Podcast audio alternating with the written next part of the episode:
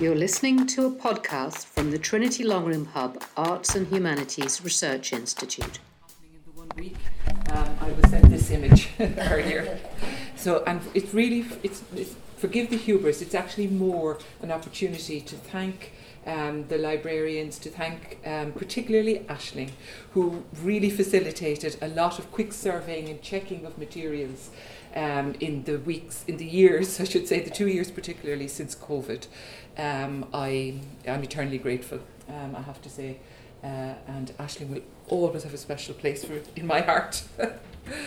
so, this morning, then, I also want to thank the staff of Trinity. As I've said to some of you already, um, it's really special to be here at this key moment in the curating and guarding and making available of manuscripts. And I find it, experiencing it as a real moment of joy and celebration, um, and to thank you for that as well. So, Trinity College Dublin Manuscript 505 is probably best remembered for its townscape illustrations. A composite manuscript of two parts, which seems to have come together quite soon in its history. It contains a series of lists and or genealogies in the first part, um, and a prose brut in the second part. Most likely it was composed in the late 15th century, possibly in two, if not three stints of work although the manuscript does seem to have been put together quite quickly, and there is a suggestion that some of the decoration across both manuscripts was a single campaign. And in truth, I'm just taking advantage of the beautiful images, just pausing to look and to show. So you can see here that you know it's a fairly standard form of organising a genealogy um, where you have the red, I think, representing the English side, the blue, the Welsh side, and I'll explain that connection in a minute, and then other sort of related um, parts and nationalities um, coming in uh, down along. You have that list of pre Christian rulers. There's so many of these in the Trinity manuscripts. Um, you have the list of Roman emperors and Christian rulers beginning with Christ, and then you have simply the prose brut um, in a you know it's a completely different uh, layout. So you can see that it definitely is a composite manuscript. Unfortunately, little is known about the, its early provenance, except to say that the genealogy from Noah to Edward IV is indicative of someone with Yorkist proclivities. I think uh, the Edward IV, and so this one um, speaks of him as a usurper, and the other then is like he's the true uh, he's the true king of England. Um, we do know that the manuscript, however, was in the possession of, or at least accessible to Lewis Dwnn of Monmouthshire by the year 1593. And Scattergood describes him as a bard and genealogist. However, John Thompson takes it a step further to let us know that he was also a deputy to Robin Cooke, the Clarenceux King at Arms in 1585, and he was also associated with Norroy King of Arms. Uh, uh, so so he, he was kind of associated with both of those heralds. In other words, Dwnn himself, while not actually appointed a herald, worked as a herald or was, was associated with, with heraldry. Many of us would assume rightly, therefore, that the genealogical material would have been in, of interest to him. And Thompson captures the overlapping nature of his interests, recognizing the scholarly approach in attempting to clarify the inherited status and titles of leading Welsh families, and contextualizes him as one of the many genealogically inclined local scholars who went before or came after him, who had a high regard for such archive work on British antiquities and regarded it as an important scientific contribution. Now, in the spirit of full and open disclosure, I'm less interested in a close examination of this particular manuscript. Um, that's not really what I'm about this morning. It's more when I went to look at it, realised its history, realised that it belonged to a herald, that began to fit into some stuff that I've been thinking about other manuscripts um, in the collection. So it's its survival as a manuscript that was either owned by or certainly in the possession of a herald that interests me. For in the TCD collection, we have other manuscripts of this nature, which, as Scattergood says about 505, demonstrate an obvious consonance of material. Both parts are concerned with chronology and history, with succession and title, and with continuity. And it's curious to learn that many of these 16th century heralds were also members of the College of Antiquaries, which was founded in 1585, and were historians, and some were even interested in alchemy and the occult. And for that reason, there are some manuscripts that I want to go back to again um, that I think might have been part of this circulation of material um, among, among the, the heralds. Through visitations, heralds had, by necessity, access to documents and old books, a debt that Dwnn noted, cited in Thompson, when he offers names of the aristocracy by whom I was permitted to see old records and books from religious houses that had been written and their materials collected by abbots and priors. So they're a step, at the time of the dissolution, they're a step between the manuscript being in the libraries and the manuscripts kind of say fly a little book kind of going off out um, into the world, being scattered and disseminated.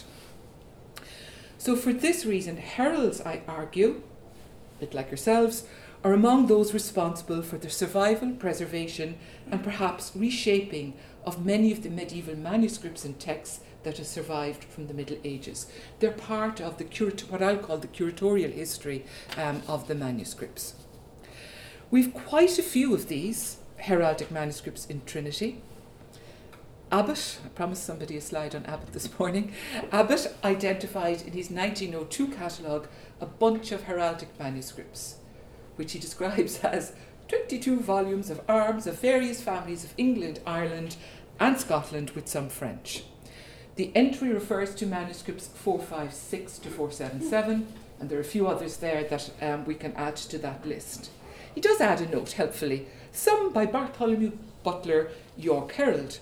But of course, some of you will know already that Butler was in fact the first Ulster king at arms, who was appointed in 1552. Abbott offers little more than a note, and for various reasons, these manuscripts were not surveyed in the 2021 catalogue. In fact, very little work has been done on them, on these or the other manuscripts in the collection. Um, I just have a very short list there that I've found to date. However, as I hope to persuade you this morning, the role of heralds in the curatorial history of the manuscripts and texts uh, and, and, there has to be slight separation of that, I think, because a lot of the material that I'm looking at, a lot of these manuscripts that I'm talking about this morning, and only beginning to look at or, or study, they are 16th century manuscripts. There's a, there are exceptions, there's a few little stray bits in there, but it's the medieval text then, like they've kind of been transferred across into the 16th century, or copied across. And that happened during the great boom in heraldry of the late 16th century. And I think it's worthy of more study than has you know it has received um, heretofore. For example, I just did a quick survey.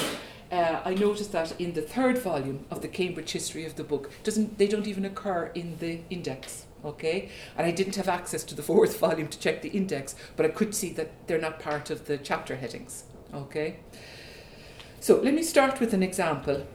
Manuscript 484, so a list of its contents. It's described as, uh, in Abbott, as a historical and heraldic collections. It contains a short chronicle beginning with Edward III's siege of Calais, a poem of octate verses on the history of the kings in the same hand as the first item, a synopsis of John Stow's 1580 chronicle, uh, another unidentified chronicle, possibly copied from Grafton. Um, uh, what else? Uh, another ceremonial, that, that's a collection of texts describing how ceremonies should be performed, like funeral rites and coronations, etc., in, uh, in a very particular hand, which includes the rituals of the christening of Prince Arthur and Princess Mary. And then there's, in the same hand as that, there's a, a manner of a coronation of princes and queens in England. Now, most of this material was in fact copied out in the 16th century. However, for the IMEP, I chose to examine certain 16th century manuscripts looking for later copies of medieval texts. And lo and behold, on folio 48, verse, so 48 to 54 verso of manuscript 484, there was a 15th century description of the coronation of English kings and queens. Now, the page order of it isn't quite right, but it's most definitely 15th century, as you can see um, by the hand.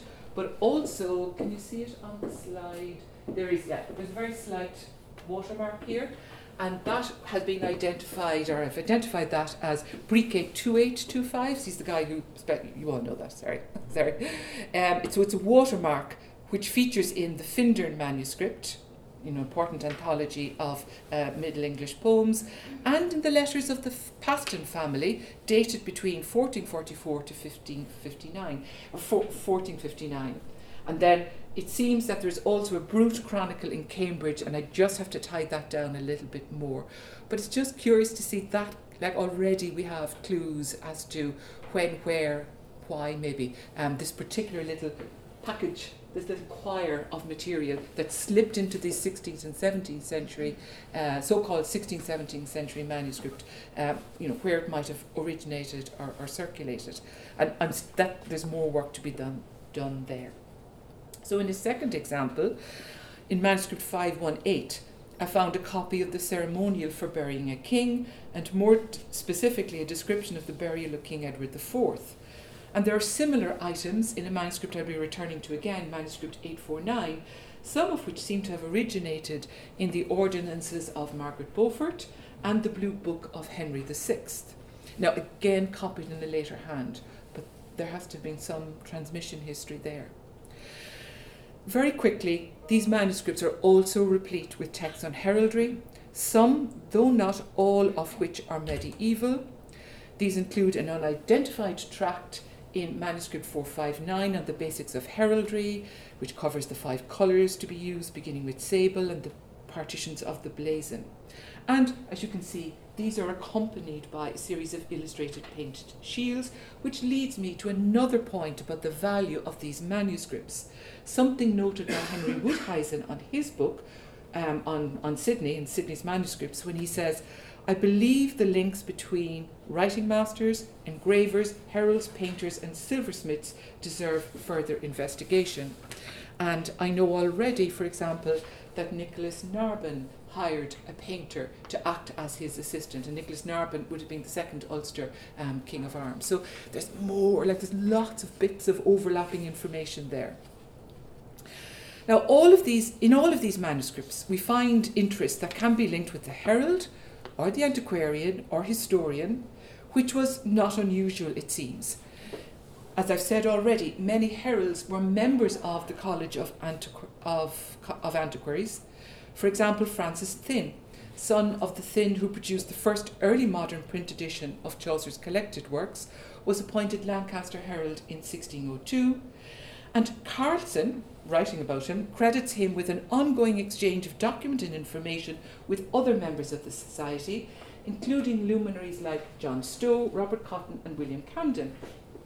And William Camden is known to many of us as an antiquarian of considerable note, who corresponded with James Ussher of this parish, and he was also, of course, an historian and the writer of the Britannia. However, something that I hadn't realised is that Camden was also a herald. He was appointed Clarenceux King of Arms in 1597. And commenting on Camden's engagement with the College of Antiquaries, where he presented several historical papers, Herendeen observes there are well over a dozen such papers on heraldic matters and techniques, and in them we see the subtle conflation of the roles of antiquary and herald and their analysis by historians. And he goes on. And just, I, am not, I cut it out, okay?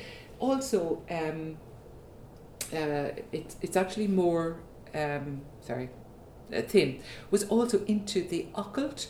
And Carlson makes some interesting observations that the kind of secrecy and the kind of looking for esoteric origins which is very much part of the heraldry, the office of heraldry, establishing the office of heraldry, also shows overlaps, of course, with the occult. Um, and that you often find people linking up or trying to get heralds to link up the um, astrological uh, history of an individual with their um, heraldic uh, shield or arms or whatever.